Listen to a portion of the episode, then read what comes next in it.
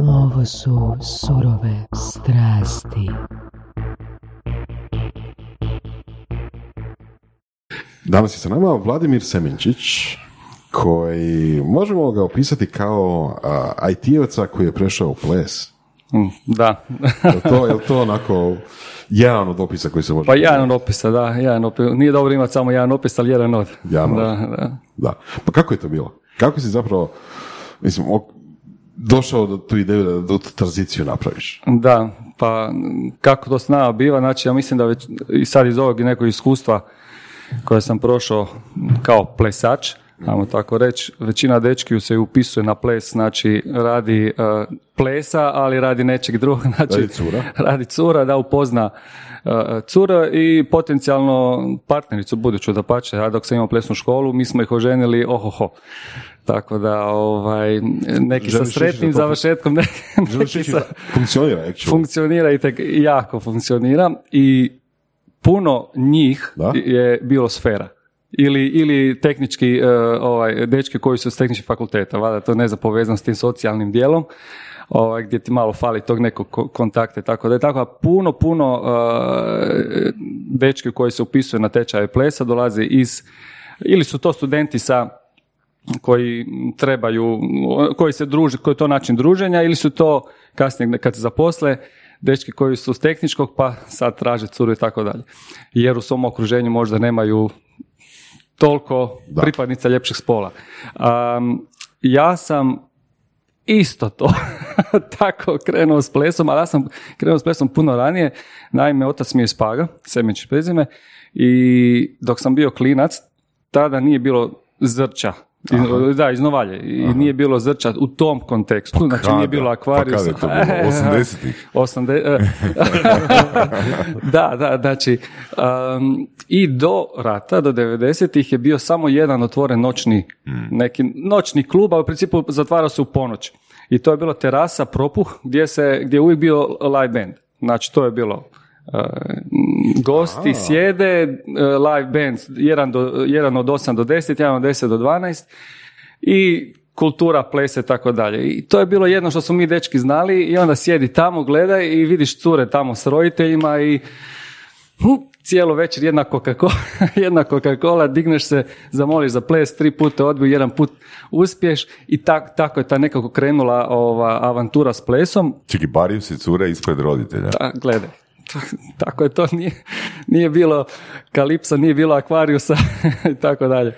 Tako da ti, ali dobro, bili smo mladi, tako da ovaj, šta smo znali. Um, I tu je počela ta neka zaljubljenost u glazbu, muziku i tako dalje, iako sa neke strane, ajmo reći, po familiji ima tu nekih e, lupnutih talentiranih za glazbu i tako dalje. Um, I evo, nekako kroz uh, život, tu sam došao u Zagreb studirati na FER i zadnju godinu absolventskog sam upisao. To je isto priča bila, prije nego što sam upisao ples, e, kolega, u principu Cimer, Cimer iz Rovinja koji smo dijelili sobu. Um, imali smo neke rođendan, ja sam nešto znao plesati i on je malo tu rekao, idući dan, gledaj, cijeli, cijelo večer sam te gledao kako plešeš tamo s curama, idem se ja upisati. I on se upisao na tečaj i za tri mjeseca je došao čovjek pleše tango, ovo ono, ja rekao, pa kako sad? I to je ta neka Što, muška... te? Ha, u mislim, nije me prestigo, nego sam ja se ovako, cr, pala se crna lampica. I to je ta neka muška kompetitivnost proradila, rekao Tomo, idem ja s tobom. I to je bilo u principu taj neki um, immersion, nek- ne, tu sam se onako uvalio i od tad je samo išlo na gore. U principu je to je bilo prije, Misliš na bolje? na bolje. dvije godine. Čekaj, tvoj skill išao na gore ili... a, Ok, nije, dobro, da, dobro. uglavnom, uh, tu sam se ja u principu upoznao s dio ekipe koja je kasnije činila kor ovog što mi sad radimo. Dakle, sasvim organski, sasvim slučajno je to išlo prve dvije godine nikakvih razmišljanja o ničemu, samo ples, zabava, druženje, a, to. A, ja sam paralelno završio fakultet i upisao, e, sam, počeo sam raditi. A, ali tu je nekako to, taj crv je malo radio, radio, pa ajmo mi kao hobi neku plesnu školicu, pogotovo što za salsu, tad je salsa kretala, kubizmo odradio onaj jedan intro 90. godina kad je radio, kad je otišao na Kubu 2000. te ona Ajmi Kuba album je bio i tu je on u principu uh, onaj Buena Vista uh, val donio u Hrvatsku. A, do tada nije bilo salsa plesne škole, nego su bile plesne škole standardnog plesa, bečki valcer, engleski valcer i tako dalje. Od kad je kubizmu krenuo, tu je neko čuo za neku salsu i Ricardo Luke, glavni plesač, uh, glavni pjevač kubizma, je odlučio, ok, gledaj, super, doveli smo glazbu, ali Hrvati ne znaju plesat na to.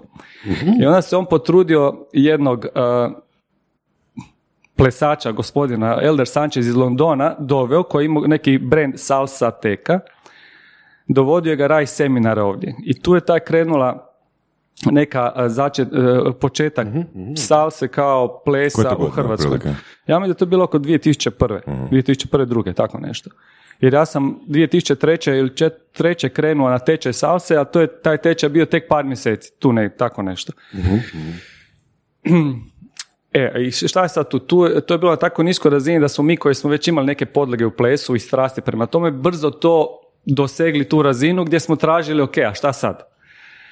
Hoćemo Što više. je brzo? Za vikend? Za Ma ne, trening ne, par mjeseci, pola godine, možda go- do godinu dana, tako nešto. To pričaš baš o skillu, baš o plesu. O skillu, da, o skillu. I tu je postoje taj jedan parti koji se odvijao ovaj, jednom tjedno, nedeljom, to se išlo svake nedelje naravno, i uvijek isti broj ljudi, jer ta, to je bilo mali community.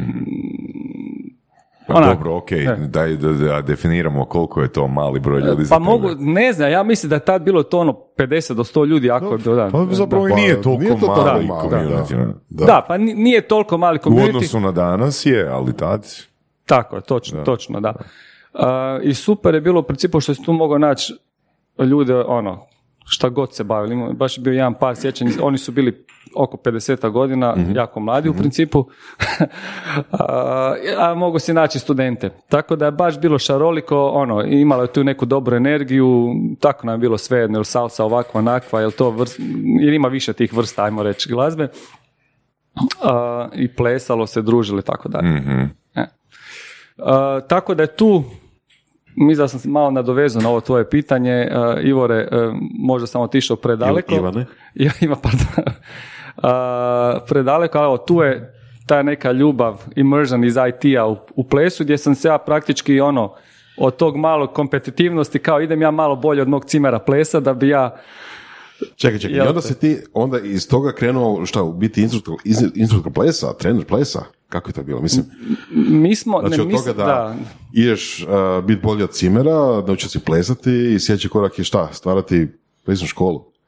Uh, mi- taj dio. u- da, da, u principu uh, prije, prije plesne škole, mi se čini da sam, uh, ja sam, ne, da, da, da, onda smo, onda smo u principu, ta grupa zaljubljenika skužila da u ovoj plesnoj školi je određeno znanje, ali da ta salsa je kao neka kišobran ispod sebe ima puno, puno toga. Ne znam, kubanska salsa, salsa New York, LA salsa i tako dalje i određeni prijatelji su se specijalizirali za nešto i rekli smo ajmo mi sad to ovaj, napraviti neku, neki klub pod kojim ćemo mi promovirati tu kulturu, biti učitelji plesa, odlaziti zajedno na putovanja i tako dalje. Ah. Ovaj, kao, Još uvijek kao hobi ili kao biznis? kao hobi. Kao hobi. Kao hobi, da, kao hobi. Znači day job plus... Day job plus to. Um, kažem, ja o, prije, recimo sad, znači nikad ne bi, ja sam cijeli život u neke tehničke škole, išao fakultete, znači nema šanse da bi se ja zamislio, a ti će se baviti plesom i tako nešto. Iako kažem, uh, vodio sam plesnu školu i kao instruktor, ali nisam se razvio kao plesač da idem na neka natjecanja, da, na neke top u, u tom, jednostavno nije bilo vremena. Možda sam krenuo i ranije i da nismo radili festival, nego se samo za to. Ovako je bilo day job, uh, plesna škola, onda ovo što ćemo pričati je uh, organizacija tih evenata, ali naravno i osobno usavršavanje u plesu, ali ne do neke razine uh, ultra ono plesača koji se ne znam odlazi na neke show nastupe, natjecanje i tako dalje. Iako smo radili i show nastupe i to, ali nije to bilo na onoj razini neko top top. Mm. E. Jel ti žao što to nisi ovoga e, čekirao?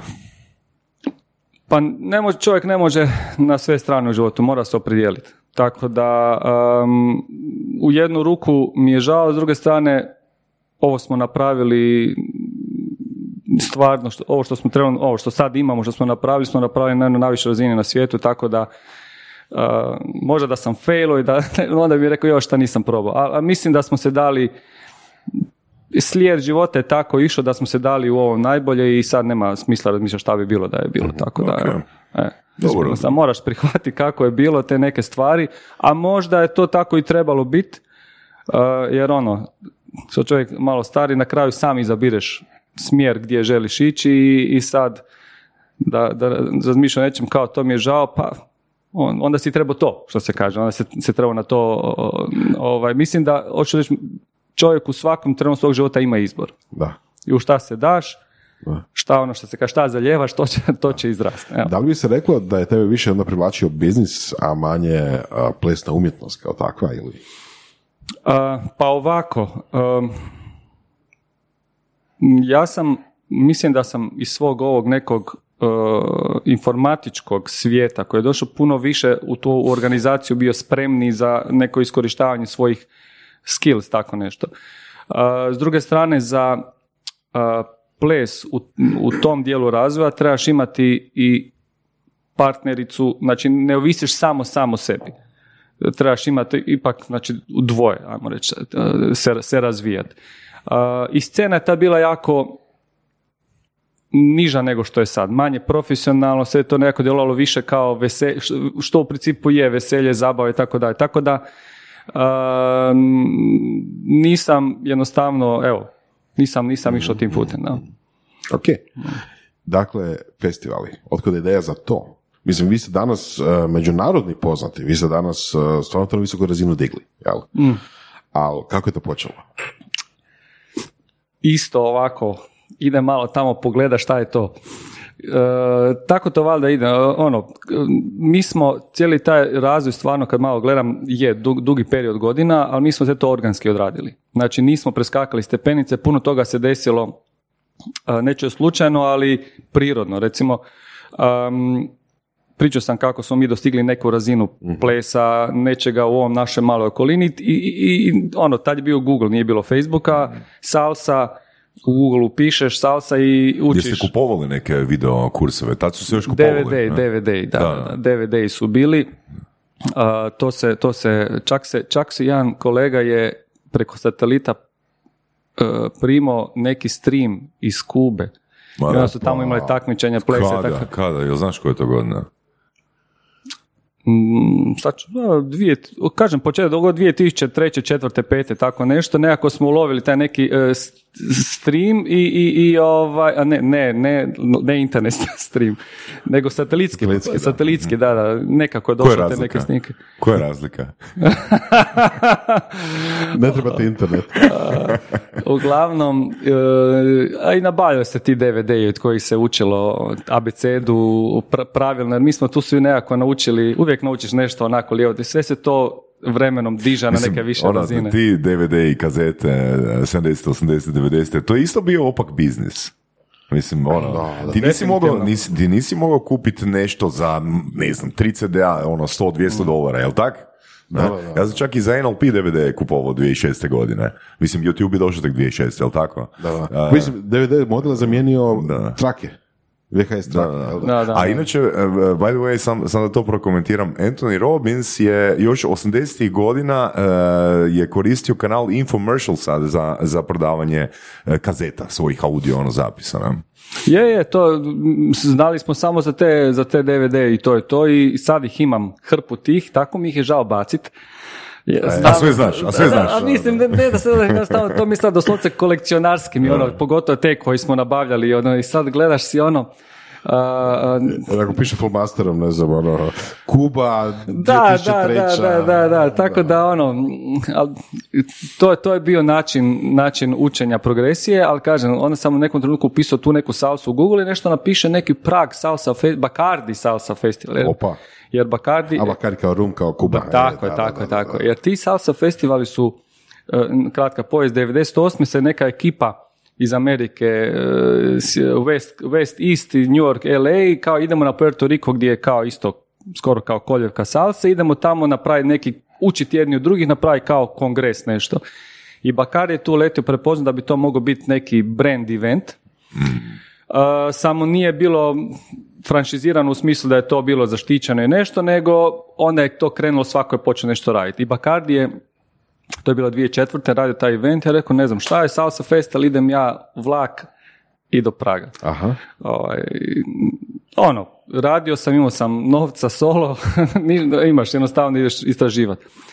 I, I tamo me, to što sam vidio gore, jako impresioniralo, jer su tamo bili i plesači iz uh, i Kube, i Puerto Rika, i ovi latinosi koji su originalni, ali koji su artisti, ne samo ovako na, na ulici koji čagaju, nego pravo i tome ja se vratio nazad ovoj ekipi svoje rekao, e, mi moramo nešto ovako napraviti. Rekao si Tomo, više nije konkurencija.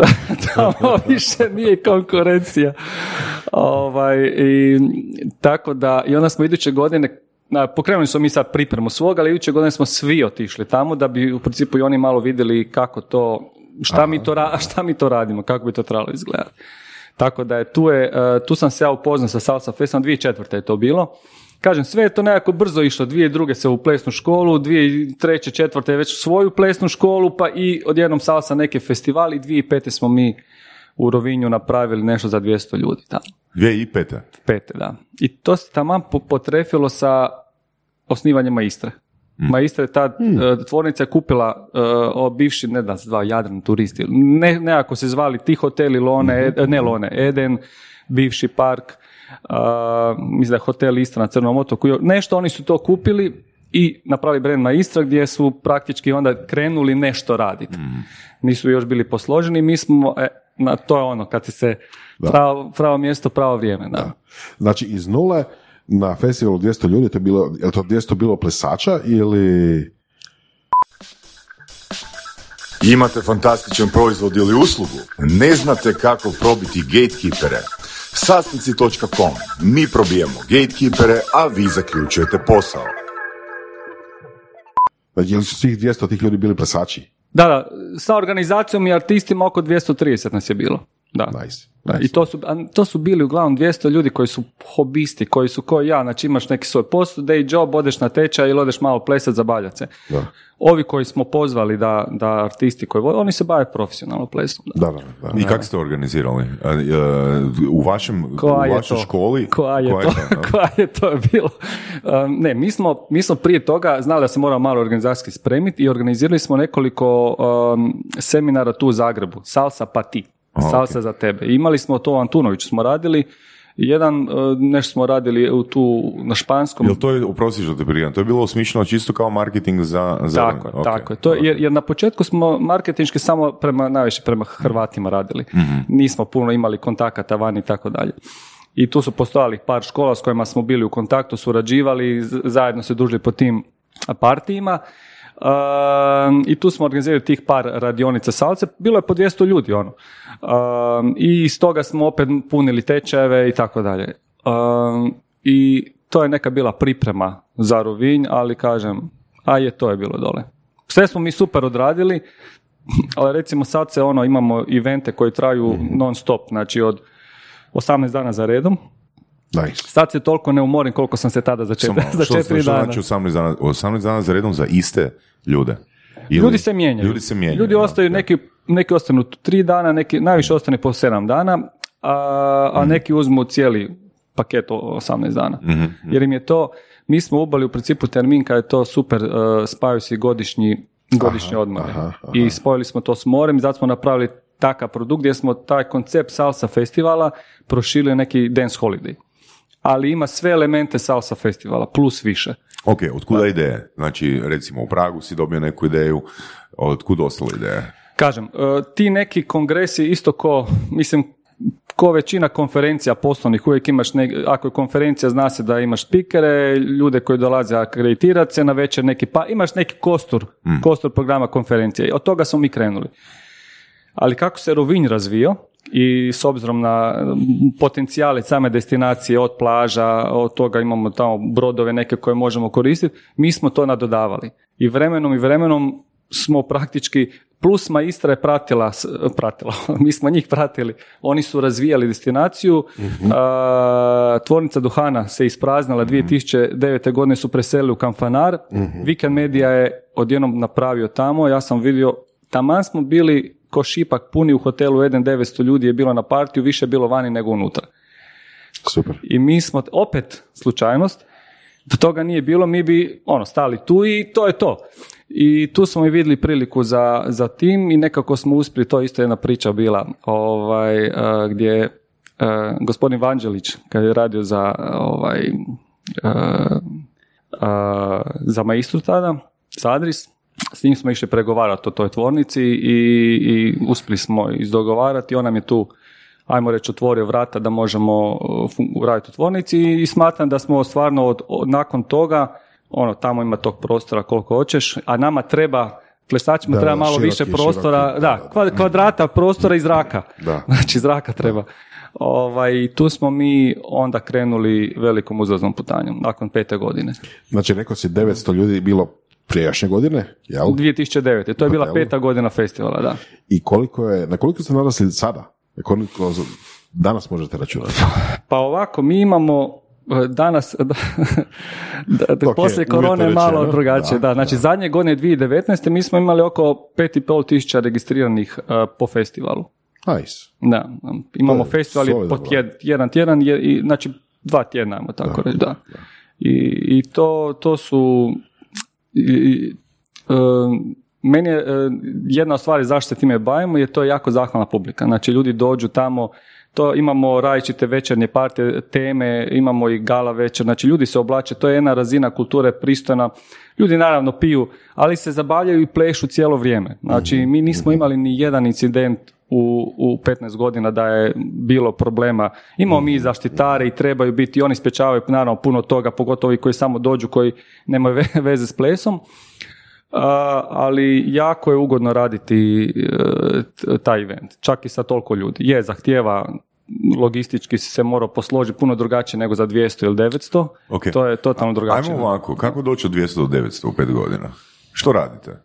Pa kažem, ja mislim da smo imali dobar proizvod. Dobar proizvod, to je prva stvar. Znači, dobar proizvod i malo drugačiji od drugih. Jer tad su svi kongresi se radili u nekim hotelima, po nekim glavnim destinacijama europskim, gdje su oni imali prednost e, vrlo dostupnosti. Znači, Dobro. čak i sad, recimo, u Istru doć, do Rovinja doć nije samo tako nekom ne znam, mi imamo i, od, čak i nekog i, ne znam, iz Frankfurta. Uh, za Pula, ok, Pula vozi, ali ne stalno. Znači, puno, puno naših dolazi Trst, Venecija, ponekad i Veneciju da bi došli do Rovinja. Tu smo mi imali neki deficit, ali prednosti su bile to što su ljudi dolazi kod nas na više dana. I onda, ok, neću doći za vikend, malo ću se više potruditi doći dole.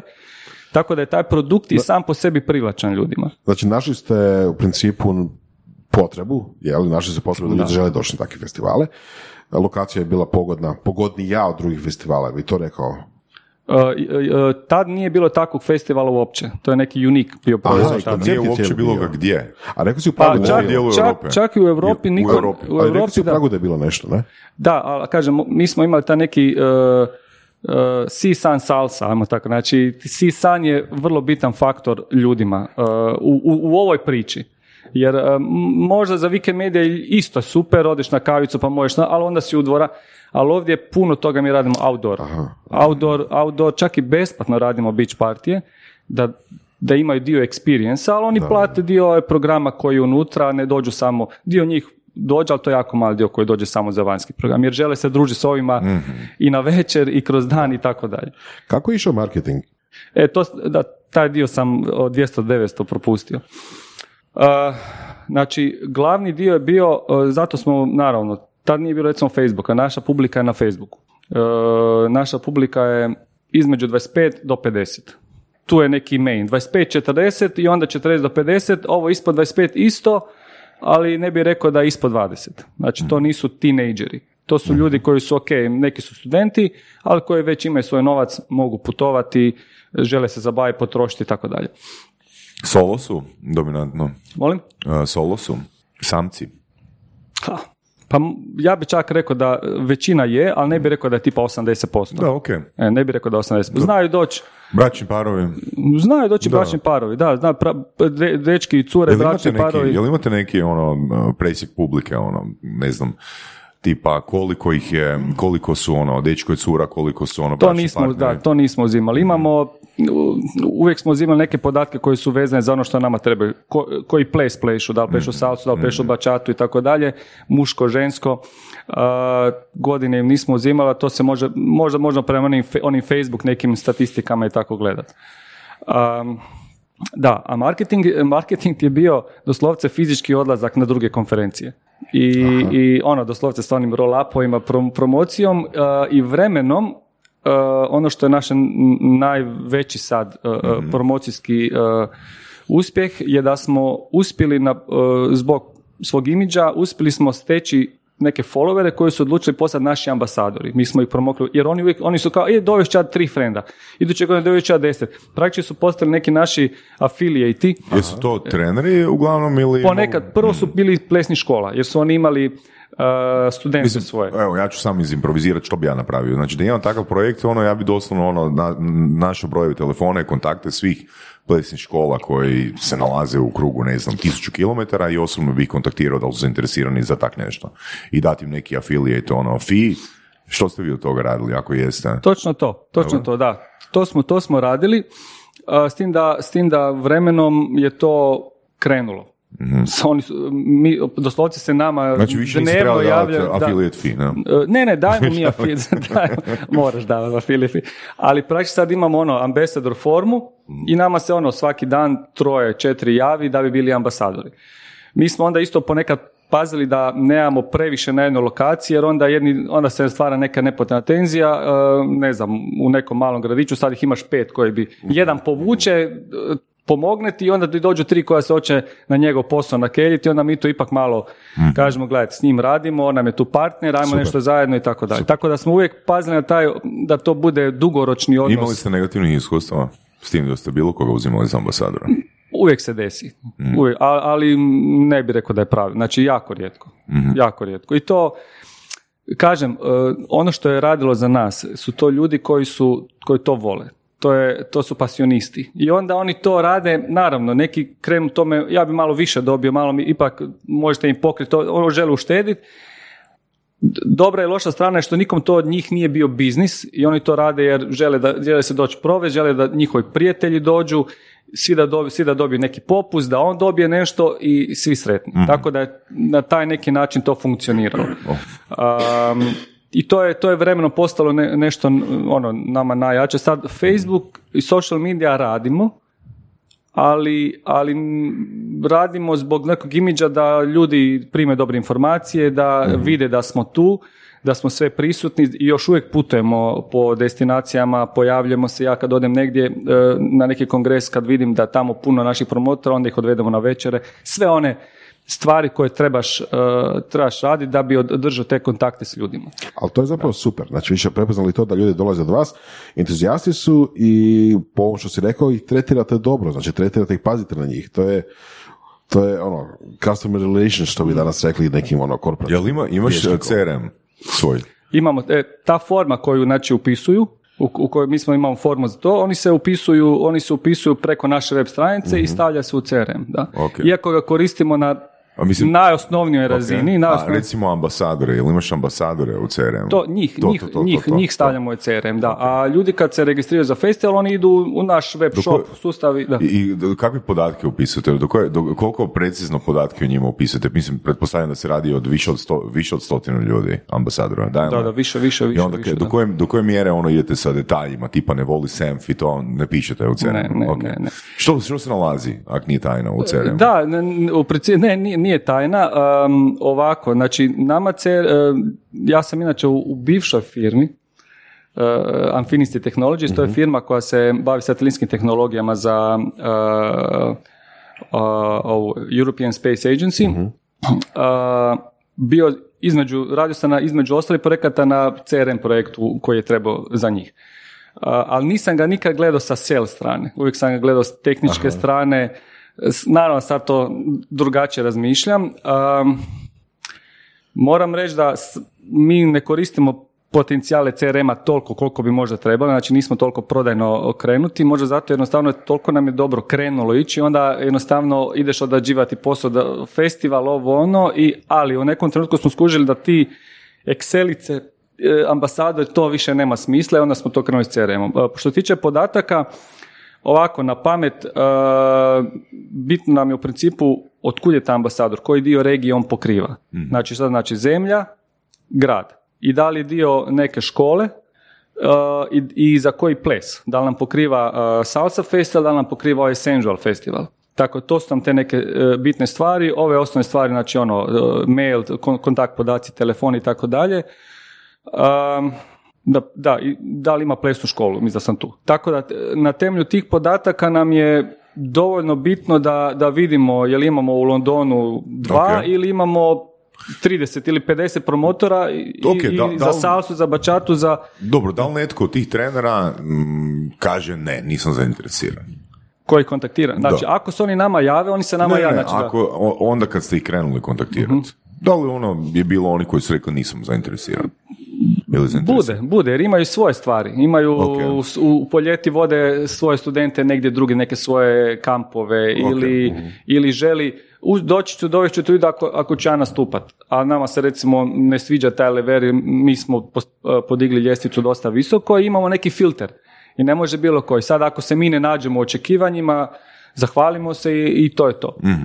Tako da, naravno da, i kužiš, neko jednostavno nije zainteresiran, ono, Mislim, jel znaš koja je to brojka salsa škola ono, u Europi? Tipa, veličine. ne znam, pet ne znam. tisuća plus. Jel bi moglo biti toliko? teško mi je reći. A moglo bi Mislim, biti. kad pogledaš ono ne, zapravo ne bi se, festival, ne bi se čudio. kad pogledaš festival od 5000 ljudi, zapravo toliko ima i e, škola, ne? Možda. Možda. Ne bi se čudio, ne bi se čudio. Sad, ja kažem, uh, uh, Njemačka, mislim da svaki mali grad ima plesnu školu, pogotovo te zemlje koje su Austrija, Njemačka, one su s plesom, imaju taj neki povijest i Francuska. Um, imaju i Španjolska, znači u Španjolskoj to, Da, je, da, to je da. posebno.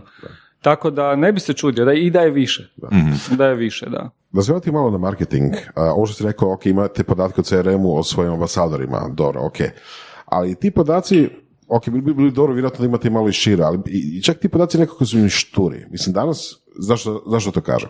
Jer danas kada se, ne znam, čitaju neki materijali o marketingu, knjige o marketingu i tako nešto, uvijek je nekako mantra što više to bolje. Ono što više podataka imaš o nekome, to možeš preciznije mu prodati proizvod, preciznije mu dati reklamu ili tako nešto. Recimo čak i ovo o a, demografiji sa Facebooka ili recimo da možete preciznije znati koji su vam godišta za šta, u teoriji, sad naravno to jel, pitanje je kako u praksi izvesti, ali u teoriji bi se dalo recimo preciznije nekako reklamu plasirati za određenu dobnu skupinu, ne znam, klincima, mislim klincima, a, ljudi u 20-ima, znaš, možda treba više prodavati, ne znam, sunce, more i plaže, ljudima u, ne znam, 50-ima možda više da prodavati, ne znam, saune ili Njima tako isto to nešto. treba prodavati. Da, Isto da, to. ali opet ono ke, ono ke je rekao zapravo, to je po meni 95% n- network marketing. Pojavljivanje na tim kongresima, Mhm. stvaranje tih CRM-ova, kontaktiranje tih škola, jer ako fakat imaš ono 5000 plus njih, pa samo tisuću njih da su affiliate je festival od 10.000 je, je, ljudi, da? je, Da, je. da. E, e, mislim da smo jednom radili neku anketu. A ono što si sam, ono što si sam rekao, prosti, a ono što si sam rekao, pa samim tim što pet ili deset tisuća ljudi dođe na festival, da svaki četvrti podijeli neku fotku, opet je ono neki dokaz, ok, nama se može Da, da, da, Točno? I mi smo jaki, jaki u tome. Mi imamo jako, ja, ono, mi puno uzmemo i fotografa i video, i- jer naše fotke su drugačije. Mm. Znači fotke sa bow tripa, fotke sa pla... To je tisuću riječi što se kaže. Tako da to, to prodaje, ali kažem, mi smo radili neku anketu, 80% nam je reklo ljudi da je word of mouth čulo za nas. Mhm. Tako, što u principu e, najjači mi se čini, evo ne znam da li je, ali e, kad ti prijatelj preporuči nešto je puno bolje nego kad vidiš, e, ok, vidiš fotku, to ti se sviđa, ali kad ti još neko potvrdi, gledaj, tamo ti je dobro. Jer ima jako puno tih evenata, em, to je krenuo, svako odjednom htio jač svoj jač, ali to je ozbiljan posao. Je. To je ozbiljan posao. I onda, i onda um, ljudi se opeku i onda ne idu na, na prvu reklamu Da. koju vide, nego uvijek provjere kod frenda i tako dalje. Ok, to je super. Znači imate nekako ono true fans, jeli? Imate vrlo Imamo ljude koji dolaze super. više od 10-11 godina. da. Puno njih. I oni sigurno preporučuju kom god stignu da je to super. Ok. A, da li možda misliš da bi se širili, da da li bi se uopće htjeli širiti ako bi imali, ne znam, možda razraže, razrađeniji marketing, ogl- oglašavanje digitalno i nešto tog tipa, da ne znam, da privuče i one koji nisu word of mouth došli. Dobro, koji je kapacitet uopće festivala? To sam htio reći. Znači, mi E, smo, mi smo, mi smo ovaj, već krcati. Znači, ako se, recimo, nama je sad cilj vratit se brojima neke brojke, što naravno ovisit će o dozvolama i propisima i Koroni. malo koroni i malo ljudi kako će se, ali mi sad imamo dobar sel u principu, trenutno.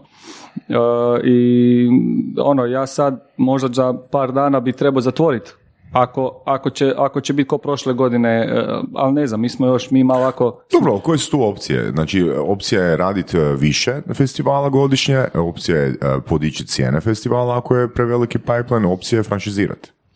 Uh, da, ok, možemo, možemo svaki od tih.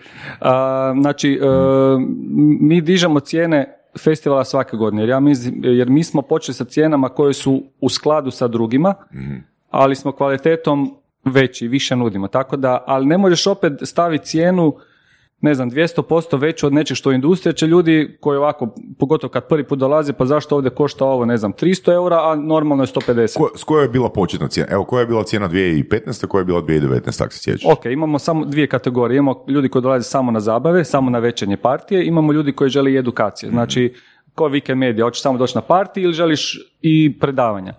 A, I to je tad bilo doslovce ono, mislim da smo za tri dana, četiri imali 80 eura početnu cijenu, 100 možda maksimum, a za ove radionice 120. Po danu ili ukupno? Ukupno. A, Ok, znači smještaj nije uh, u vašem. Ok.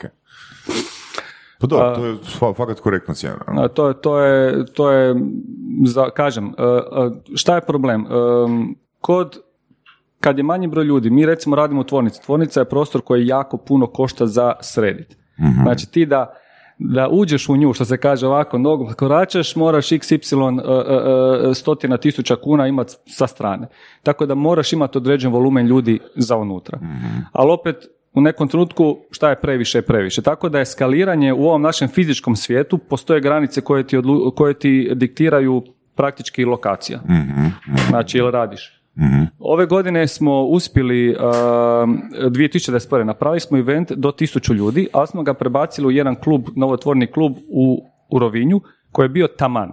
Uh, ali da smo išli sa 1000 ljudi u tvornicu, ne bi bilo vjerojatno u pozitivi. da, da. Ili bi to izgledalo vrlo siromašno, a mi to, ono, kad radimo, treba biti top. Uh, tako da, a franšiziranje, to se može, ali franšiziranje emocija je teško.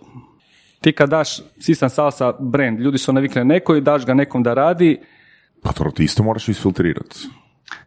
Isto kao i ambasadore, samo malo s- samo, sa samo snažnijim malo, filtrima. samo, e, tu, taj, taj dio sam se ja, recimo, taj dio malo ovako meni a, privlačan, s druge strane imaš neki svoj pečat, možda, možda se malo da se, treba se odvojiti od možda toga, ali želiš ga napraviti kako treba i onda, ovo što si rekao, treba možda stvarno isfiltrirati partnere s ko- koji će to napraviti kako treba. Mhm, Um, ali recimo, um, mi sad gledamo kako ova, i nama isto malo uh, korona otvorila, ne, neću reći oči, mi smo re- krenuli isto sa tim nekim Sisan Salsa plesom aka- online akademijom. I to je nešto što ćemo za za neki mjesec dana pustiti, uh, gdje, gdje je skaliranje i ona priča marketingu puno više ima smisla, jer ovdje smo, ajmo reći, došli do nekih limita, ali ovu online svijetu tu, tu, nema, tu nema limita praktički. Pa dobro, ali zašto bi neko kao samac upisao online tečaj? Ne, ne, ne. uh, Online tečaj mora biti podrška njegovom tečaju. Ok. Recimo ja kad sam, ja sam kupovao DVD. Ja sam tražio videa imao, na ali si YouTube. imao više, e, višu vrijednost. Aha, ali ne, pazi. Mislim da ovdje... Ne, čak i prije, da- prije festivala. Ja kad sam se up- upisao na tečaj, ja sam htio, ja sam htio dobro plesa da bi, Da, da, da, bi da, osvojio partner. Znači, upišeš fizičku školu Dobro, dobro. i onda još uz to gledaš online. Ne, ne, prvo, prvo završiš e, online, da ne dođeš kod tutliku. Da ne dođeš, kod tutliku školu, već moraš neki, neki sad pokazati da te odmah ne etiketiraju kod tutlika i onda si ono koliko, dva, tri tjedna u prednosti. Ima, ima ove. nekoliko biznis modela e, koji funkcioniraju već, koji se može samo mm, ne, treba ih kvalitetno napraviti sa kvalitetnim instruktorima tako da moguće je. A, ali opet, to je doslovce sad totalno zasebna priča. Ono što sad mi, mi trenutno radimo je snimamo naš festival i sve radionice i stavljamo ih online. Tako da neko može uz kartu, ako doplati još online, može onda te materijale koje tamo ili možda nije tišao na beach party pa je propustio nešto, može ih kasnije pogledati. To je recimo prvi, prvi use case koji, koji ćemo mi... Znači, cijena je od 80 eura do... Ne, više nije 80 eura. Ok, koliko je danas? Pa ovaj full party pass kreće, mislim, oko 120 eura za 6 dana do nekih 190-200, tako nešto. Sam malo, ali bilo je 80 za 4 dana. Tako je, da. Pa onda je to ista cijena skoro. Pa skoro ista cijena, ali to je early bird cijena. 120 je early bird i onda kreće do nekih do 200 eura. Da, Ok. da, da. Ok, a ona opcija, znači više festivala? Pa imamo, kažem, mi smo recimo spojili tri, fe- mi smo radimo jedan event u Opatiji, Aha. tri, četiri dana, odmah u ponedjeljak vodimo ljude koji su žele transfer, koji su kupili karte za Rovinj, vodimo ih u Rovinj, busevima, i tamo odmah kreće nastavak tjedan dana Aha. i onda još salsa festival tjedan dana, zato je to tih 18 dana. To su tri eventa koja su spojena za redom. Da. Um, Zapravo organizacijski najjeftinija. Pa u principu da, produkcijski ne moramo dolaziti da. dva puta, napraviš jednom, ovaj, tu tvornicu je staviš jer, jer mi tamo moramo i laminat. Ma dobro, sve te produkcije stvari trebaš Želite za svoj brand privući mladu generaciju koja provodi vrijeme u virtualnim svjetovima? Equinox je platforma koja omogućuje kreiranje multimedijalnog, gamificiranog sadržaja kroz tehnologiju proširene stvarnosti. Stvarajmo virtualne svjetove zajedno. www.equinox.vision E, Ok, mislim, osim uh, tih uh, kotizacija, koji su još uh, izvori uh, financiranja? Dakle, sp- sponzorstva? Uh, pa nas prati turistička zajednica Mhm. i prati nas maistra, da. Ali drugi smo, i imali smo, Nije Bakardi. ne, nije Bacardi. uh, Jeste ih pokušali Imali smo, imali smo, ne, imali smo uh, Brugal, Brugal je bio uh, od Coca-Cola, uh, dugi niz godina su nam bili sponzori, do korone. Uh, Bacardi nismo imali nikad Bacardi, ali oni su isto imali, oni su bili zba, uh, Badel je bio njihov. Znam da su oni imali, Badel je imao nekih pretumbacija sa vlasništvom i oni nisu nisu, ni- nisu, nisu, nisu bili zainteresirani. Um, I praktički drugih nemamo nekih. Kako dolazite do sponzora? Oni se javljaju vama ili imate tu? Imate CRM za sponzore? Nemamo. Aha. Nemamo. O, ok, ok. Tu ima prostora za... A, ne, a, priča sponzora a, a, je takva da generalno su zainteresirani svi oni koji imaju direktnu, ne toliko marketinšku vrijednost, jer naša publika je a, izvana. Znači, mi nemamo neki izgrađeni imidž za event u Hrvatskoj na koji se sponzor može nalijepiti, a naša publika je koja dođe i odeća. Tako da i da im reklamiraš neku lokalnu firmu, tu on, ti ljudi Dobro, ali Ne, to e. mi zvuči kao da trebate međunarodnog sponzora. Ne znam, Red Bull, nešto. E, Red Bull, Red, s Red Bullom smo počeli raditi, tako, s Red Bullom smo počeli raditi, e, prije, isto prije, e, godina prije korone. Tu smo počeli e, jednu suradnju koja, ono, malo je sad sve stalo, ali i, i ove 2021. su nam nešto pomogli i sad krećemo isto s njima dalje, da. da. Super. Tako da, tako da, ovaj, ali kažem, naravno, sponzor mora imati svemu u tome neki svoj interes, a trenutno je taj s je najveći, jer ta, ta potrošnja se radi na festivalu i nekim lijepim količinama. Da. Dobro, grad? Rovinj? Grad Rovinj, pardon, Aha, grad Rovinj, grad turistička zajednica je majsta, oni ok, su svi. ok. A za Opatiju, turistička zajednica uh, grada Opatije. Da. Da, da. Tako da, mi smo i Opatiji prišli da to bude neki destinacijski projekt. Jer uh, ovo što mi nudimo je um, i neki, neki sadržaj koji je i u gradu, koji je atraktivan za um, ove po- turiste koji su u gradu, koji nemaju veze s plesom za građane i tako da. Tako da je to, ima neka lijepa priča i super jer onda um, do, ne dobiješ, ali recimo s njima radimo nekim, onda bude nekim atraktivnim lokacijama, e, ti parti, zabave i to bude uh, svima jako lijepo, jer to još nisu, nisu vidjeli na taj način. Da. Znaš, uh, kad smo pričali s Borisom iz VMF-a, ne znam da li, to, da li smo to spomenuli u podcastu ili, ili um, nakon snimanja, rekao je da je njegov posao, ako se dobro sjećam, na dan, znači u trenutku početka gotov. Odnosno, da li je to istina ili nije, manje bitno, ali to je neki ideal kao organizatora. Znači da su, da su svi ono koraci toliko dobro napravljeni da se, da, da se ne znam, mjesecima prije radi po 18 sati dnevno, ali u trenutku ono, ok, mi otvaramo dog- događanje, ok, ja sad mogu ići spavati. Kako je to kod vas? To je meni nedostižni san. A, pa ovako, a, ne, oni, oni stvarno rade odličan posao. Meni ono Wikimedia uvijek a, event u kojem tražim inspiraciju. Mislim, svugdje uvijek tražiš inspiraciju. Ali oni to naprave onako izvana, to super. Znam da je to iznutra sigurno sto problema i, i, i, stalno nešto moraš, ja mislim da stalno nešto moraš rješavati.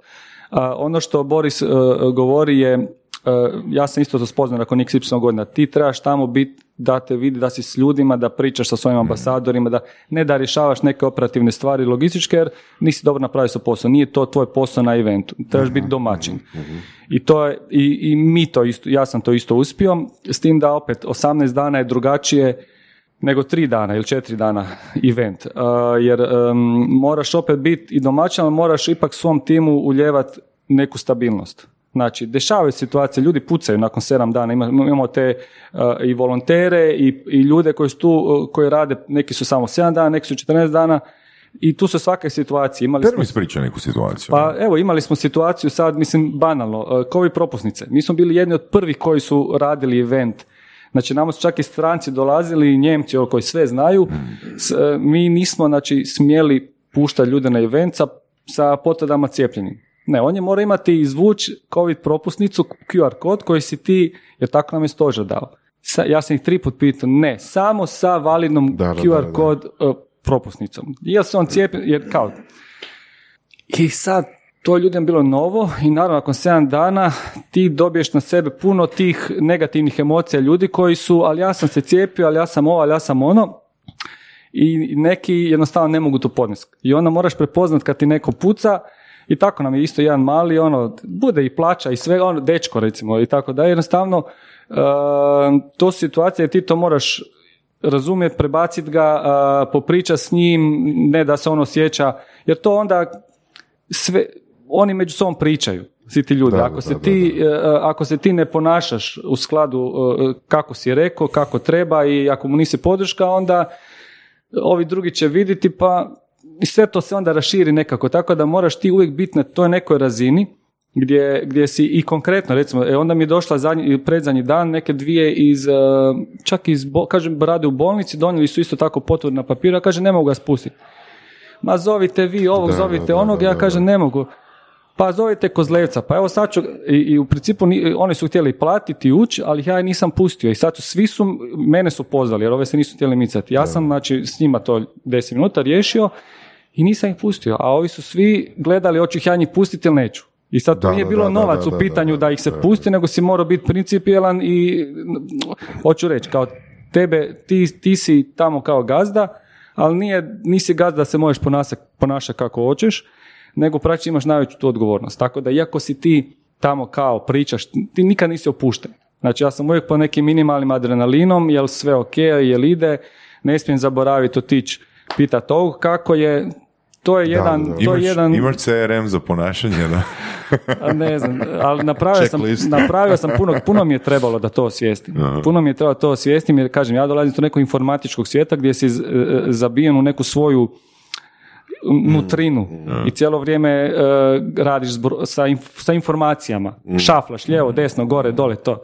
Ali informacija ti ne daje nikakav feedback, ne moraš brinuti o njoj poslije. Odradio si, odeš ča, nema osjećaja ta informacija. Ljudi imaju osjećaj i onda taj prebaciti se u taj da, ti, da je ok, odradio sam ovaj dio posla.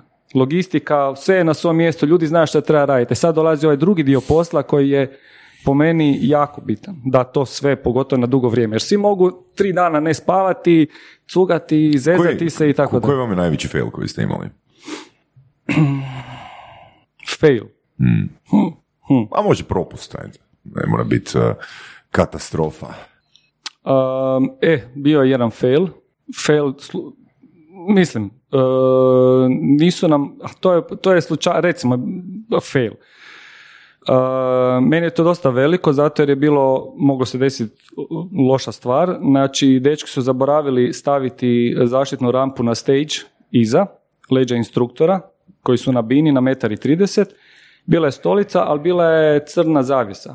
Cura nije vidjela, ona se pomaknula ovako stolicu, stolica je A, propala i izvalila se. I o, zgleda vrat iz Amerike cura. I odmah smo u bolnici. Tako, tako da to je fail. Znači nije veliki, kao nije veliki, ali, ali se moglo desiti strašna stvar. I druga stvar što se desila, to mi je, da sad se baš je, desio nam se smrtni slučaj dečka koji je e, prije neki 4-5 godine na beach partiju je bio, e, nije bilo beach party jer je bilo tako nevrijeme. Bili su oni crvene zastavice su bile za Da, da, da. e, more, i more o, ludo je bilo. Iz Norveške on je išao plivat. Troje njih. Aha. I jedan nije, jedan nije izašao. I to je bilo baš, baš loše kad se to desi. Jer kažem, kod nas se ne dešavaju loše stvari, Uh, I to je ono bila stvar koja ono, znaš da nisi mogao utjecat, n- bilo je sve zatvoreno, opet se osjećaš nekako dužnim šta sam mogao još kako, ali na kraju kažem opet, ti možeš do jedne granice paziti, a drugo ljudi jednostavno moraju na sebe paziti, tamo tako reći. to kad kažeš, kod nas se, kod vas se ne događaju loše stvari, to uvijek onda asocira, a gdje se događaju loše stvari? On, tipa da, Da. Kad, je, kad je ultra ili kad je neki ono veliki festival, uvijek bude nešto, a da, oni se tamo, ne znam, drogiraju, razbijaju grad ili tako nešto. Mislim, da plesači salse nisu baš u toj kategoriji. Pa, zna- znaš šta, uh, mi, ja mislim, uh, ne bi ja rekao da plesači salsa su posebna kategorija. Uh, cijeli taj environment, cijeli ta kultura koju mi tamo stvorimo, ljudi koji su u tome, koji se time bave, jednostavno su privučeni s time. Ja ne znam da li taj neki isti kad ode negdje je neki adrenalinski manijak ili nešto, ne znam. Ali znam kad su svi tamo, većina njih sko- naj, velika većina njih je nekako se ponaša sukladno toj kulturi. A to je e, druženje, upoznavanje, e, ples, ovaj, onaj lijevi, e, kuba, ta bačata, salsa, kizomba, šta god. I to, to stvarno prođe sve u najboljem redu. Na- za taj broj ljudi. Tako da, tako da evo, tu, tu nemam nekih negat, da li oni sad nešto konzumiraju u sobi prije partija, ne znam. Svi se dobro zabave, svi, nemam pijani koji te turaju tamo po tvornici i tako dalje, stvarno bude odlična atmosfera. Pa mislim da je super mislim, za, za, za tako nešto. Da, da, zato kažem, Za i, lje- da, lijepo je to i lijepo je onda tako raditi, jer ljudi su po tim nekim endorfinima, oni su tamo Mm. Tako pozitivno onako, taj ples i muzika to daje tu neku strast, energiju i onda Znači, ljudi se... u ovih x godina koliko je bilo intervencija zaštitara ukupno? Pa uvijek, e, mi za svaku noć nešto bude dole. Jer, Da. ono, da- dobro, meni, svaku noć nešto, uvijek, uvijek bude nekih manjih ili re- recimo ta lokalna ekipa rovinježa možda hoće ili neki hoće uletiti, a ovih znaju pa ih ne, ono, ili hoće ono, kao, e, pa ja sam tu da mogu ja besplatno. Uvijek bude tih nekih e, situacija, ali kažem, ovi koji su unutra, kad, kad su uđe, nema tu nekih e, da na, ajmo reći, naši plesači rade neke incidente i probleme. Oni su došli tu, platili su neke velike novce, zabave se, to su već, kažem, opet publika je sta... Nekako je drugačija kultura. Da. A I pardon, imali smo jedan incident, ali prirodne katastrofe, ajmo tako reći. Znači, bilo je 2018. 2009, 2018. mi čini, znači ono, oko oluje je došlo na Rovinj. Toliko je se ispadalo, nama je u tvornici, mi imamo uh, sedam ili osam dvorana sa laminatima se pokrivenim zbog plesa. Uh, šahte su Ajoj. izbile su od dola voda je iz- izbila, ljudi su plivali u tri u noći e, u nekim dvoranama. I nisu se dali doma. Aha, prekinuli smo, ali, ali to je bio zadnji dan jednog festivala. Imali smo dva dana i u ta dva dana smo, od kojih jedan bio neradan, ono, morali nabavljati novi laminat, kupiti, donesti, postaviti i to se sve odradilo. Tako da su de- baš dečki dobro iz produkcije odradili, ali kažem, ne računaš da će ti ono odjednom ko da sad ovako počne, Da, da, da. počne ti voda izlaziti, ono okrećeš se i ne vjeruješ kojiš. ne? To je full drugačija vrsta festivala, događanja eventa od recimo vikenda. Jel? Ovdje imate laminate, znači actually ljudi koji dođu tamo plešu, znači trebaju neki ono minimalni tehnički uvjeti što bi rekli, jel, za to. Nemate tako Ali imamo sponzora, i ovaj dio naprijed smo, recimo, Weekend Media nas je tu malo inspirirao, ovaj Garden dio smo isto aktivirali kao zonu za druženje, jer unutra je uvijek muzika. Mhm. Ljudi si ponekad doći izaći van, šank, pričat, puno, to je uvijek krcato tu, taj, taj dio vani, ko, Mhm. ko i na i Weekend Media, tako da. Jel imate onaj, mislim vjerojatno nemate, ali da pitam, jel imate ono kao odricanje od odgovornosti, znači da tražite da ljudi potpišu, na nada da ako se nešto loše dogodi, tipa pade sa stolice, jeli? Pa mislim da to piše u onim terms and conditions kad kupuju kartu. Ok. Da, se ono E, zanimalo. da se, da postoji određen e, razina ponašanja, mislim, to, to napišeš s vremenom, naravno da to kad smo kretali je bilo tri, ne, znaš, ali praktički je, malo se za- čovjek zapita sa količinom ljudi koji dolazi, veća ti, veća ti odgovornost i moraš i osiguranja platiti i ovo i on, tako da sve to zahtijeva neku drugačiji pristup. da. Da, da, da. Kad smo kulture, baš salse i tog plesa, imam dvije, pa prilično kontradiktorne informacije od dvije različite ženske osobe. Uh, jedna informacija da je to super, mislim, isto tako krenule su u salsu, dok plesa, rekreacije i, I, tako. I bile su solo. Bile su solo, da, mislim da jesu obje. A uglavnom, jedno je bilo super, kao super atmosfera, ljudi se druže, plešu, odlično, zabava. I druga je bila, to je previše kompetitivno, ljudi su tamo snobovi, ono, ne žele plesati s tobom ako ne znaš ti na njihovoj razini plesati, tako neke stvari. Dosta nekako ono, kompetitivna atmosfera. Pa, Ja mislim da je to, to mi ljudi uvijek tako volimo se protumačiti nešto kada imamo neku nesigurnost u sebi. Ja recimo, uh, spomenuo sam par puta da imam ovaj salsa, bačata, nekoliko. Ja dok sam znao samo salsu i ovi iz bačate, onda kad sam naučio bačatu, onda mi je bilo lijepo. Onda kad, hoću reći, naravno da uh, uh, one koji pleše bačatu, boli ga briga za neko ko ne pleše. On vo, ne bačatu. Ko pleše, ne gleda, ljudi misle da ja sad kao e, ne znam plesat, svi gledaju u mene. niko, ne, niko ne misli o tebi. Hoću reći, znači oni koji plešu, možda izgledao su miša, ali on, on uživa u tom plesu, pleše s partnericom, nije on došao sad da bi, da bi ogovarao tebe koji ne plešeš. I onda mi ljudi volimo te neke projekcije nesigurnosti, pro- pro- pro- ne, nesigurnost projicirati, a on je, ne, on je takav, niko neće plesati sa mnom jer, jer on je bahat. Tako da puno, puno iz toga to kreće. A, kažem, ja sam to neću još osvije, a razmišljam jer sam i ja mora naučiti, imaš jedan ples, onda vidiš ovi se super zabavljaju, malo se više stiskaju, ja bi to isto, ali ma vidi, samo, samo zatvore oči, stisma, nije to ples. I onda si nekako čovjek počne graditi tu priču da bi opravdao ta- to svoje neznanje. Ali nema ti drugo. Ajde, to probaj, upoznaj i onda kad to legne, onda drugačije praktički. Tako da mislim da to sa, sa puno stvari u životu, ne samo ne samo Mislim sa, si ne baš samo dao dobar odgovor. Baš dao dobar odgovor. Znaš, baš, baš komentiram s, s Mišelom ovoga iz firme, m, kad ti recimo dolaze e, ono, novi ljudi raditi, ne, u- najčešće spadaju u dva frejma, dva, dva okvira. Tu ne mislim samo na svoju firmu, nego mislim i na svoje iskustvo koje, koje sam imao od studentskih poslova, učeničkih poslova pa nadalje. Recimo, kad sam ja došao na eh, jedan svoj posao, bilo je neki dvadesetak ljudi u tom kolektivu i vidio sam jednog lika koji je razvaljivo, koji je bio onak duplo brži, duplo bolji on od svih ostalih. E sad, zbog čega dajem taj primjer? Znači, većina ljudi će reći, ja nikad ne mogu biti kao on. A, a meni je onak bilo u glavi, znači, meni je onak životni ishod da budem jednak ili bolji kao on, znaš. I onda u biti vidiš ono kak ti ljudi dolaze, kak cirkuliraju, ono da, doslovno spadaju ta dva frema, ono ti si toliko dobar u nečemu da ja nikad ne mogao biti kao ti.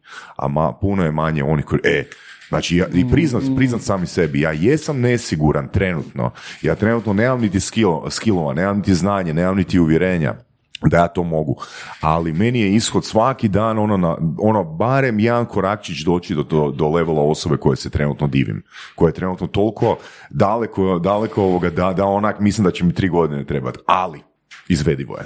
Ne, slažem se. Znaš. Treba biti dovoljno zreo i na nogama da si možeš priznati da to što ti, ajmo reći, ok, ajmo reći smeta kod druge osobe ili nešto, da, da je to stvarno realno neki flow te osobe koji je realan ili je to nešto što je sad u tebi a ti si to, ti si to kao projicirao ili tako ne. Tako da, a, a, a uspješni ljudi to često, često uh, bude te osjećaje u drugim ljudima. Znači, zato jer su oni uspješni iz, iz kako, kojeg god razloga, ali ni- nisu oni uspješni se rodili. Dobro, ja ne bi, ne bi rekao uspješni, nego Da. baš dobri u nečemu. Dobri- dobri u znaš, nečem, da. Dobri u nečemu. Dobri u A, nečem. to, a to u biti, a, ta, ta dva komentara koja si ti Voras primio, ono, dakle, da, meni je totalno logično, znači osoba koja je u otporu prema tome, jednostavno, baš si fino objasnio, ono, Vladimire, ono, znači nema taj kompetitivni dio, na, znaš, i normalno da je to vidjela, ono, zbog svoje nesigurnosti ili možda nedostatka interesa ili nedostatka vrijednosti, na, znaš, ja volim dati primjere na, na predavanjima tipa, ja sam u svemu vidio kompetitivnost, ono, što god, sam, što, što god sam imao prilike raditi, ono, u svemu sam vidio kompetitivnost ili s drugim ljudima ili s vremenom. Na primjer, ako je bilo s drugim ljudima, ono, gledao bi recimo u tvornici hrane koliko brzo ja mogu složiti paletu. Ili koliko brzo mogu odnijeti ono 10 kutija na četvrti ili peti kat di nema lifta, znaš. A ako recimo nije bilo drugih ljudi, onda bi si postavio ono frame, ok, znači danas mi treba, ne znam, 18 minuta da napravim taj posao, evo ono, hoću ga sutra napraviti za 17 minuta i 42 sekunde, znaš. Tako da, meni je to skroz jasan uh, feedback, jer u konačnici se svodi na to kak, s kakvim si ti resursima došao na neku aktivnost, a ne ono što si tamo vidio i doživio. Da, e, i opet s time je povezan taj osjećaj e, neke zadovoljstva i sreće u sebi, jer ako si ti, e, ako cijelo vrijeme gledaš, a ovaj ima ovo, ovaj uspio, i recimo ove naše društvene mreže, Instagram, tu, tu čak odmažu kod toga, znači ne pomažu nam da smo ok, zadovoljni, sad sam to napravio, to je, to znam, ovaj je u tome uspješniji, bolji i tako dalje, a, a praktički cijelo vrijeme nam se stimulira da ti trebaš bolje, trebaš jače, trebaš ovo, i tu se treba na neki način sam sebe malo, ok, ali taj je pleso već tri godine, taj ono, e, treba biti treba biti realan u principu i prepoznat da ono ne možeš ne možeš sve. On- ona priča ne, mo- ne možeš biti organizator i svoj posao i plesač super i, sve, i tu, tu te uvijek možda malo kopka mogo sam on ali u nekom trenutku to treba prerezati jer inače ćeš se Znaš- stalno, znaš stalno što- ćeš trčat nešto, stalno ćeš Znaš, nešto. znaš što je još ono što bi volio baš prokomentirati, čisto onak da pitam za mišljenje. Recimo, ja kad sam ono, imao 20 godina, imao sam dosta onak, znaš, imao sam malo problema sa samopouzdanjem. Tipa kad bih htio upisati neki seminar, onda bi uvijek tražio neku osobu, mušku ili žensku, svejedno, ono koja bi sa mnom otišla na taj seminar. U, a opet seminar je nešto di si, na većini seminara ti si u nekoj pasivnoj ulozi. Hoću reći ono kad mi etiketiramo, ne znam, ferovce, da su introverti i da ono, imaju malo prilika upoznat osobu suprotnog spola, zapravo je poprilično hrabro, bih rekao, doći sam u skroz novi okvir gdje moraju provoditi neku fizičku aktivnost i biti u, u, u doticaju s osobama koje prvi put vide. Ja bih rekao da je to fakat hrabro. Mislim da je, slažem se. A, bilo koje fizičko... ne, ferovci su, imaš ferovaca koji su i sportaši i sve to. Ja bih rekao za ples je pogotovo, jer tu a, niko drugi, e, ono što se kaže ta neka psihologija, filozofija, žene testiraju koliko ti vrijediš. Tako mi gledamo ga žene. Znači, da li me žena prihvaća na plesu, praktički ti Te sa mora svakom-. Ne, ne, ne, mislim Ne, ne, mora. Ali na plesu, ovo što si rekao, nadovezano na tebe, ti dođeš na tečaj i praktički se izložiš tamo, onako jadan, došao sam, ne znam ništa, i, i onda imaš rotaciju. Promjena, promjena, promjena, ostani korak i naravno da ti koji si u ulozi vod, moraš voditi curu, naravno da prvih dva mjeseca je pakao. Jer sam sebe ne možeš složiti sa tim koracima i sa glazbom, a još moraš partnicu voditi koja ti kaže "A nije mi to dobro, onda je dođe neki bolji s njom. Tako da Psiho- znači, psihološka pomoć. pak, pakao Nakon- je za dečke, stvarno Što pakao radite? Što radite kako bi ih utješili ili kako bi im pomogli da prebrode taj težak period? Može, a prije toga reci koji je omjer cura i dečki. A, pa znaš šta, ponekad se izna, ponekad dođe čak i više muških na tečaj, ali znam kad sam ja, uvijek je bilo ipak više cura, ipak više cura, a, za kizombu, pa malo više cura, recimo da je, e, ako ima 20 njih, o, bude 7 dečki u 13 cura, recimo tako. Tako Znači, otprilike bude. Duplo. Da, pa pa skoro. Uglavnom, uh, za dečke je to, kažem, situacija. Znači, ti si op- u nekoj sredini, moraš ko- surađivati sa tom pripadnicom ljepšeg spola. Neka ti se malo više sviđa, neka ne, nema veze. Ali, svaki put praktički ti si na pod navodnicima testu kad ideš plesati s njom, a trenutno ništa ne znaš. Da li onak postoje neki, sorry, da li postoje onak neki likovi ono sa strane koji se klade, ona kaže, e, ovom liku koji je danas došao daje max dva treninga, ma nema šanse da se on sljedeći put pojavi i slično. Znaš šta, mi smo ti imali lijek za to. Mi smo ti nakon svakog, nakon svakog tečaja s ekipicom najbolje e, e, radili, ono, odemo za šank i malo se podružimo s njima. I taj dio su jako voli, jer tamo onda dođu u kontakt, malo se popriča, opuste se i onda kad se malo poznaju, taj strah lagano e, e, nestaje. Ali taj strah od nepoznatog plus neko cura, ona, Kad ti kaže ne znaš, ona će, da, nisi ne znaš kako dobar. to, da, da, nemoj me stiskat za Kaj si ti radio 25 godina svog života? Šta to?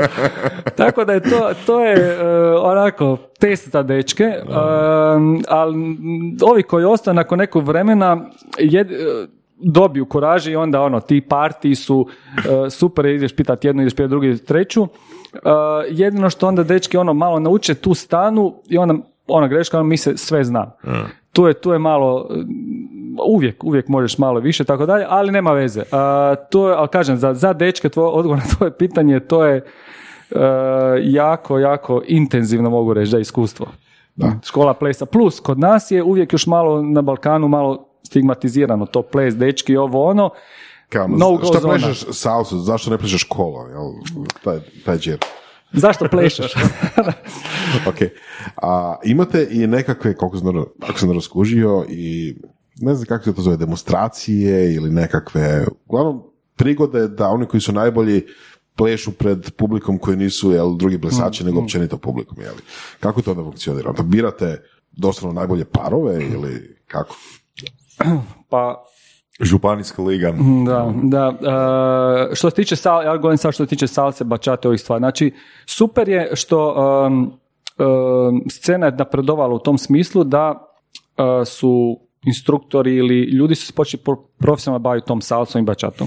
Što znači da ulažu puno u sebe. Da, da, napravi- e, do- taj nivo performansa je stvarno tehnički dobar. Oni treniraju i, i druge vještine i, i rade na razgibljivosti, tako, tako da kad vidite to, to je stvarno super izgleda. I to motivira određen dio ljudi da ako ništa malo se više potrude. I a, a, trebaju neke ciljeve da bi da bi se potrudili. Za šta se to šta, šta točno ganjam? Neću nikad biti ko ti koji se time baviš profesionalno, ali daj mi nešto. I onda se tu dešavaju te neke studentske show grupe gdje im se napravi neka koreografija i oni to uče i, i, i u principu to je super stvar, zato jer imaju neki kratkoročni cilj, a nauče koreografiju i onda nastupaju po nekim partijima, ponekad i po nekim festivalima. I mi tako na festivalu imamo mjesta za, za te grupe. Um, samo s obzirom na razinu našeg uh, festivala nemamo baš studentske grupe, nego baš još ono semi pro i pro. Tako da, ali e, puno ima tih manjih evenata gdje oni odrade, mi smo kao plesna škola isto išli po lokalnim eventima sa našom show grupom, A, Martina, kolegica tvoja, je isto nastupala, čak u Sarajevu smo jednom bili, na ovom festivalu nastupali i to bude super e, za ljude jednako iskustvo kojem ono nakon deset godina se vole sjeti toga. E, druže, e, tol- toliko je dobrih stvari u tome, druženje, e, glazba, ples, upoznavanje novih ljudi, stvarno nešto što Seks. a, e, ovis- ostalo visiti u zraku. A, a, a, hoću reći, e, nešto esencija života što, što ljudima, pogotovo sad recimo, treba. Ono, sad, sad su svi po nekim grčem, e, naravno, ljudi su otkrili planinarenje i i tako dalje, ali ovo je taj neki kontakt s drugom osobom, to je još jedna stvar koja je za mnoge neistražna, bi ja rekao. Kolega, da, moj prijatelj, kolega Davor Bilman, o, ja se zezamo ponekad kad idemo na, na ples, e, na festival i tako dalje, kako ono, stvarno, s obzirom, nismo, nisam počeo plesat baš da bi, nisam znao za te festivale, ali kako nas je put doveo do toga da stvarno, ono, blagoslovljeni smo što imamo šansu otići, ne znam, po svim tim destinacijama i stvarno upoznat sve te ljude i plesat sa ono predivnim ženama, bez srama se to uspijem reći, to možda ono drugi, drugi kad pokažeš drugim tatama u kvartu, njima se raspometi mozak. E, Mhm, Kao odmah to počnu fantazije i tako dalje. Ali praktički sve je to stvarno ono, e, jedna ono, super, super stvar i, i upoznaš, stva- kažem, ono, od, od svuda ljude. Tako da, e, evo, malo, malo, malo bi taj dio osvijestio da nije to neki bauk, ne, e, ne bave se to neki tamo ljudi, to su svi, s- svi mi. A, da završim malo o festivalima, da li je to jedina stvar koju sad radiš? Znači, tipa, ono, kako izgleda, recimo, poslovni nekakav plan? Festival koji traje, evo, 18 dana, se ukupno, jel to, tri događaja, ili ima još nešto uz to? Pa kažem, neko vrijeme je bila i plesna škola, koja je bila, ajmo reći, kroz godinu.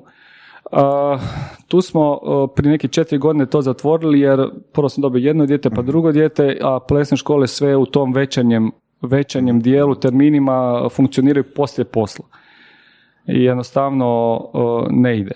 Ne ide. E, Stvarno je, kad malo gledate plesni instruktori koji jesu u plesnim školama su uglavnom ljudi mladi, bez ili stariji koji su ili djeca stara ili, ili nik- nikad se nisu ženili nema, nemaju, nemaju djecu. Ve- to je velika žrtva u principu, a opet s poslovne strane nije neki benefit. Tako da smo, ajmo reći, ostali na uh, eventima uh, i sad, sad ćemo probati nešto sa tim online napraviti. Tako da smo za sada samo to. Ali u principu to ti je day job, to ti je sada... To je, to je day job. Tu ima, tu ima jako puno posla.